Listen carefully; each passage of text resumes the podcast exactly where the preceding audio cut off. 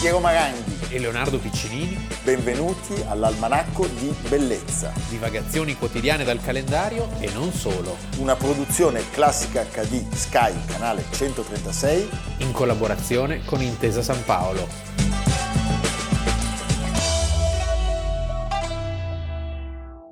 Almanacco di Bellezza, primo ottobre, Leonardo Piccinini. Piero Maranghi, siamo arrivati a ottobre, Piero. Siamo arrivati a ottobre Non e... era scontato. No, ma neanche arrivare al 2 ottobre è scontato. Qui, Ogni giorno una conquista. È una conquista, però siamo forti di un dono, l'avete visto ieri ma non ne abbiamo parlato perché vogliamo ringraziare Michele Tosi del Consiglio Direttivo dell'Associazione di Promozione Sociale Il Grumo di Piacenza Eh, Piacenza. e quindi siamo già felici, eh, ci ha inviato tre bottiglie, una di Guttugno superiore, una di Guttugno frizzante e una di Ortrugo. Una è già promessa al procione. Un- l'ortrugo lo vuole il procione, Sì. però io adoro l'ortrugo, per cui non so se, se concedo.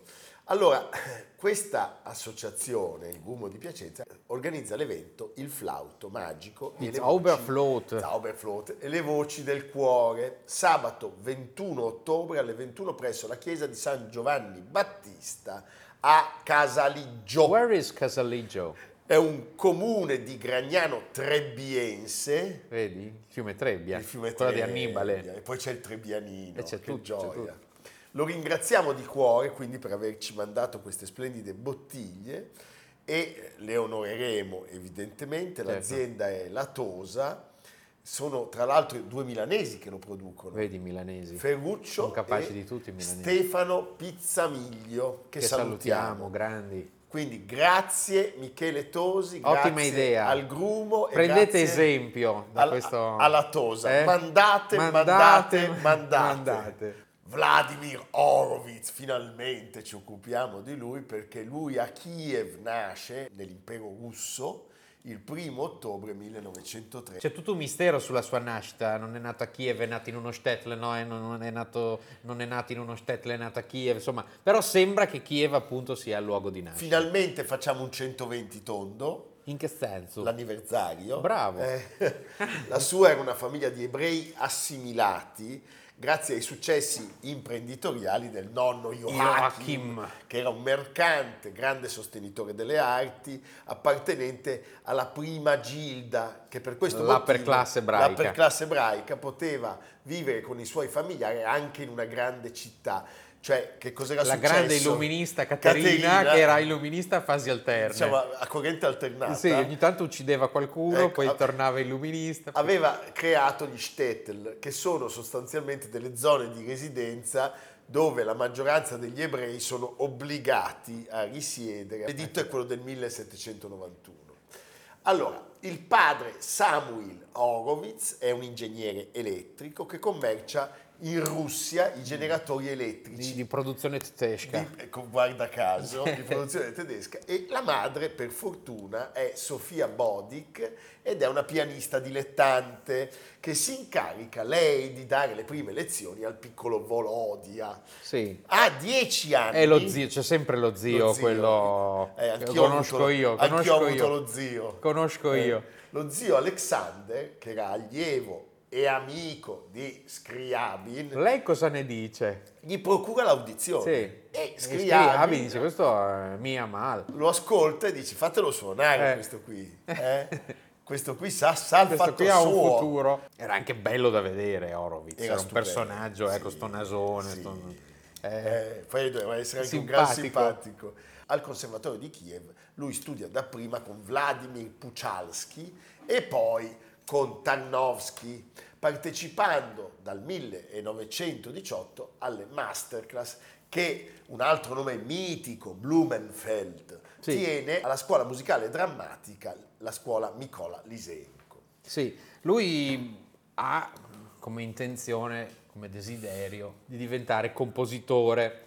E negli anni tra il 20 e il 25 si impegna però a perseguire una carriera come pianista, concertista, perché? Perché deve sostenere un po' le finanze familiari e perché secondo me già aveva l'idea di raggranellare qualche soldo per andarsene, perché chiaramente questi perdevano tutto. Eh, Tant'è che a un certo punto, dopo la rivoluzione d'ottobre, siamo nel 25, lui ufficialmente parte per Berlino per studiare con chi? Con il- l'immenso Arthur Schnabel, ma in Dai realtà soldi, a tutti i soldi, a- le sterline, i dollari. anche Piero in questo momento. in questo Cioè, momento non so no, io ho dire. degli slot polacchi in omaggio all'altro grande pianista Rubinstein, ma questa è un'altra storia. E e delle mele, ecco. Comunque, cosa Marce. fa? Marce. Perché? Perché l'obiettivo è quello di cominciare una nuova vita in Occidente e non tornare più in Russia come tanti altri. Sì. L'anno successivo è iscritto... I sovietici non, non- fanno non- finta di niente. no, forse non sanno anche. Sì. Magari dice dove sei? Sono in vacanza, fare un bel giro in Costa Azzurra, no? So- I sovietici lo iscrivono al, al concorso pianistico Chopin in Polonia. Ma lui non si presenta, Non si pensa presenta. allo scandalo, questi- questi come si arrabbiano. Eh, quell'anno lo sappiamo vincerà Lievo Borin, che certamente non aveva la statura di Horowitz, ma che è stato un grande pianista, che veniva dal conservatorio di Mosca. grande accompagnatore di David Oistrakh. Ecco, Bene, 12 gennaio 1928, boom, Horowitz debutta negli Stati Uniti alla Carnegie Hall, il programma c'è il primo concerto di Tchaikovsky con chi? Thomas Beecham, Sul podio, però i due sono su, Disastro. sono su, diciamo, perché c'è da dire una cosa di Horowitz, che eh, lui aveva delle interpretazioni straordinarie, ma anche molto personali, indubbiamente. e, e devo dire, eh, poteva permetterselo. Po- sì, dopo, qui Sì. forse non ancora. Qui forse non ancora. e i due vanno in direzioni opposte. e Non è il contrarie. massimo. Non è il Adesso devi- massimo. Però il- la critica americana scopre. Propende Horowitz. per lui. Assolutamente, viene elogiatissimo sui, sui giornali per le recensioni, soprattutto. Beh, per- un'espressione meravigliosa. Eh? Se Nureyev era il tataro volante, Lui diventa un tornado scatenato dalle steppe. eh, beh, eh. immaginatela. E, e questo devo dire eh, sarà poi una caratteristica di tutta la carriera di Horowitz, cioè lui era capace di eccitare e soggiogare il pubblico fino al parossismo di entusiasmo che l'avrebbe contraddistinto per tutti gli anni della sua carriera e che già si ritrova in quel 24enne. Questi sono gli anni in cui lui frequentava l'altro grande pianista Rubinstein. Col eh, nido di... e pare che i due si incontrassero sempre a cena a casa di Rubinstein. Poi una volta Horowitz... Cioè, cosa mangiavano? Il Questo- borsch? il- No, non credo, mangiavano bene. Mangiavano questi. caviale. Una volta Horowitz invita Rubinstein, per, per una volta, si dice che Horowitz fosse un po' di braccino corto. Ah, ecco. E quando Rubinstein arriva, Horowitz non c'è, è andato alle corse dei cavalli. No. Si è dimenticato. Ma- E i due credo non si siano mai Che più ti- visti. no. Tipo una cosa del genere. Non so se sia vero, ma è interessante. A proposito di direttori italiani, nel 33, quindi 90 anni fa, si esibisce accompagnato per la prima volta dal grande Arturo Toscanini nel concerto Imperatore di Beethoven. È in questo momento che Horowitz conosce la figlia di Toscanini, Wanda. Lavanda. e si innamora di Wanda. E, E si Wanda innamora- si innamora di lui. Sì, E ebreo quindi- e cattolica. e quindi? E quindi si sposano. Convolano. Convolano la nozze. Sì. Sarà un matrimonio, per certi aspetti anche discusso, ma fondamentale per la, la forza e la tenacia di questa donna.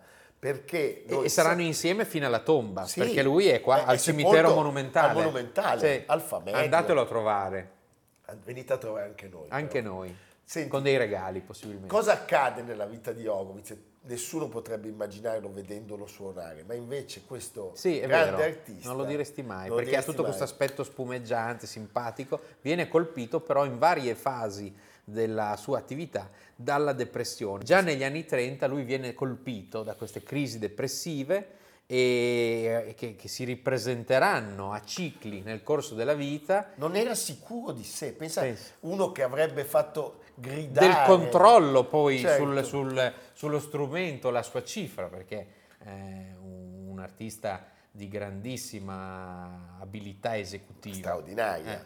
E lui cosa fa? Si chiude in casa, Wanda si occupa di curarlo e pian piano lui riesce a tornare sulle scene. Il periodo di iato più, più lungo della scena concertistica, Sì. lunghissimo, sono 12 anni che interminabili. per un pianista è un... Dal 53 al 65, pensate che la CBS, la sua etichetta, accetta di fare delle sessioni di registrazione In nel, casa. nel suo appartamento e- ed infatti è il periodo in cui non ci sono i concerti per orchestra e pianoforte, sono i- gli anni delle esecuzioni per piano solo.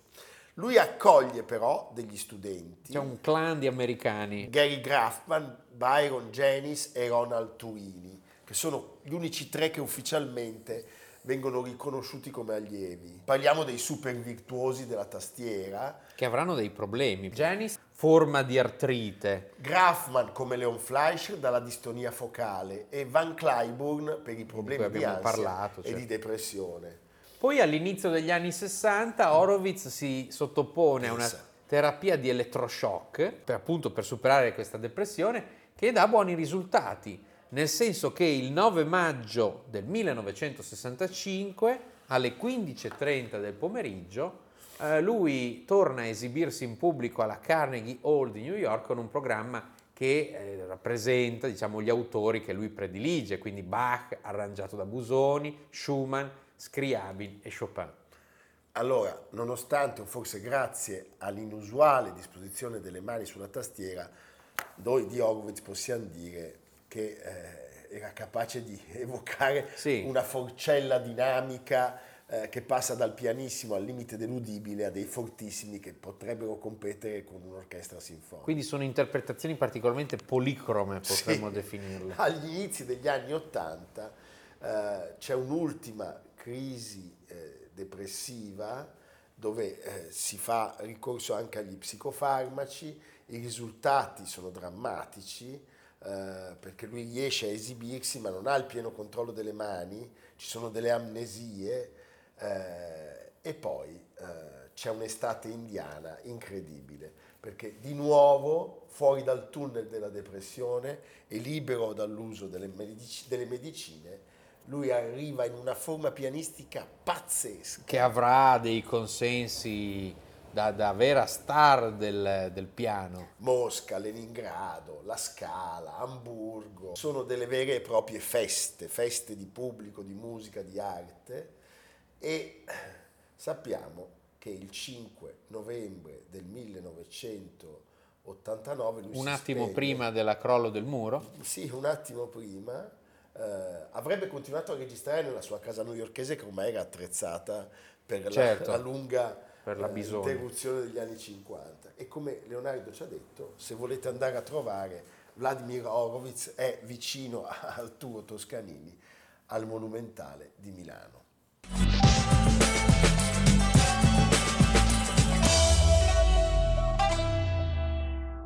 Se passa un giorno in cui non ho fatto qualcosa legato alla fotografia, è come se avessi trascurato qualcosa di essenziale, è come se mi fossi dimenticato di svegliarmi.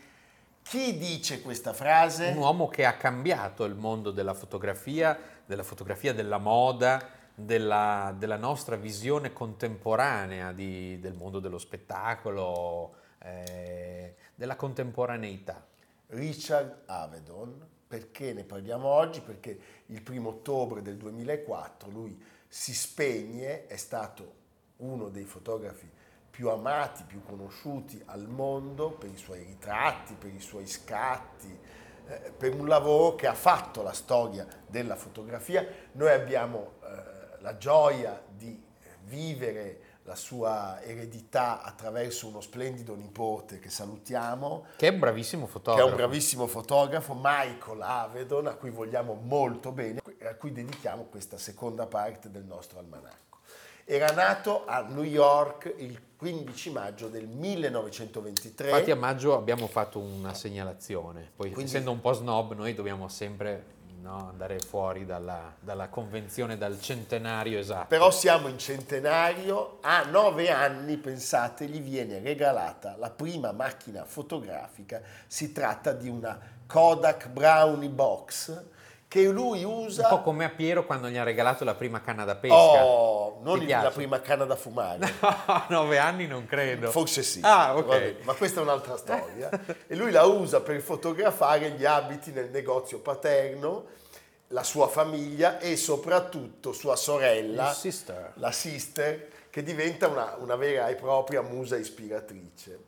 E eh, Richard per la fotografia, sappiamo, lascia Columbia University, Corso in poesia e filosofia. si arruola nell'esercito e, fa- e fa le foto dei documenti di identità, le autopsie per il riconoscimento dei marinai caduti. Cioè, Uno direbbe è un inizio così, non troppo nobile, però è un lavoro che richiede una certa precisione, Sì. perché se no se sbagli la foto delle- dei documenti e delle autopsie è un po' un problema. Non funziona. Quindi questa è una straordinaria palestra, uno straordinario allenamento per poi spiccare. per quello che succederà Eh. dopo. eh?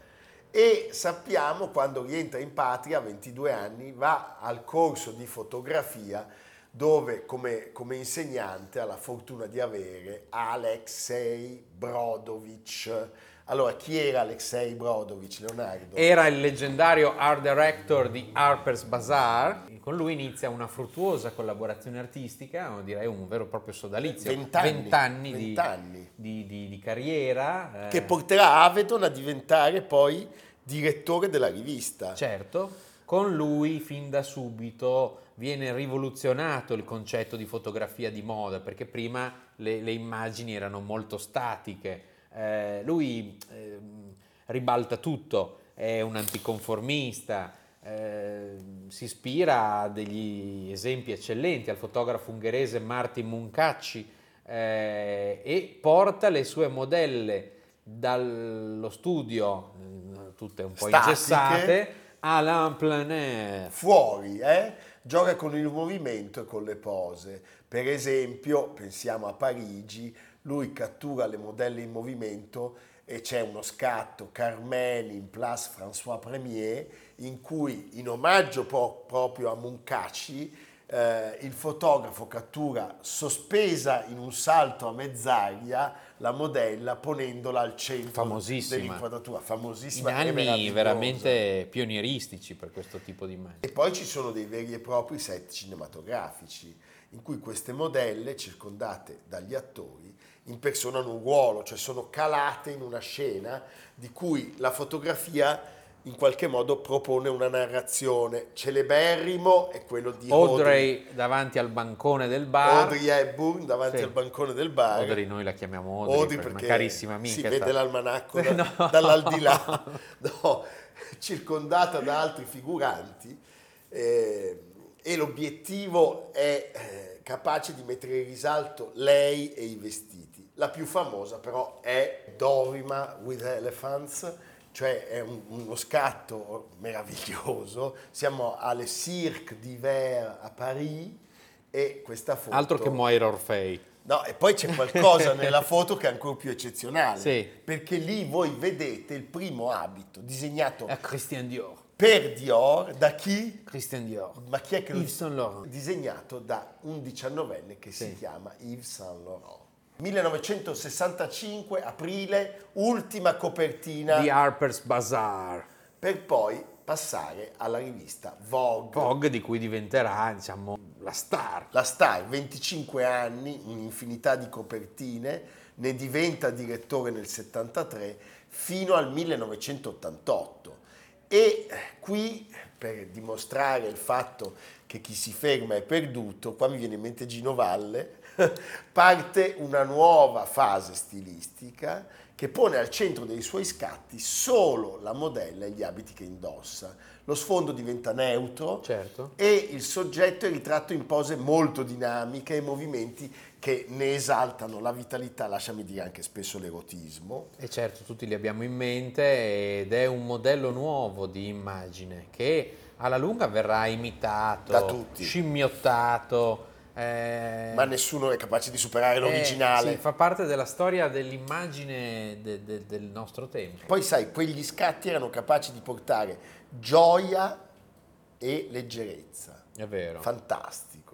Pensate Verrushka. quello di Verusca che sembra volare verso l'alto fluttuando insieme al suo abito. O 1970 Gene Shrimpton, È incredibile. Il lavoro di Avedon però non si rivolge solo alla moda, ma viene utilizzato anche per rappresentare e comprendere i mutamenti politici, i risvolti psicologici e filosofici degli anni 70. quindi perché- ci sono i malati di mente del Louisiana State Hospital o anche eh, le- i- le- gli effetti tremendi del napalm in Vietnam, ma anche le conquiste. Shirley, la prima donna nera eletta al congresso, e in The American West infrange il mito del West a stelle e strisce, focalizzando la sua attenzione sui bianchi, sui minatori, sui braccianti, sui piccoli impiegati e sui disoccupati. Quindi non solo lustrini e paillette, ma anche la gente comune.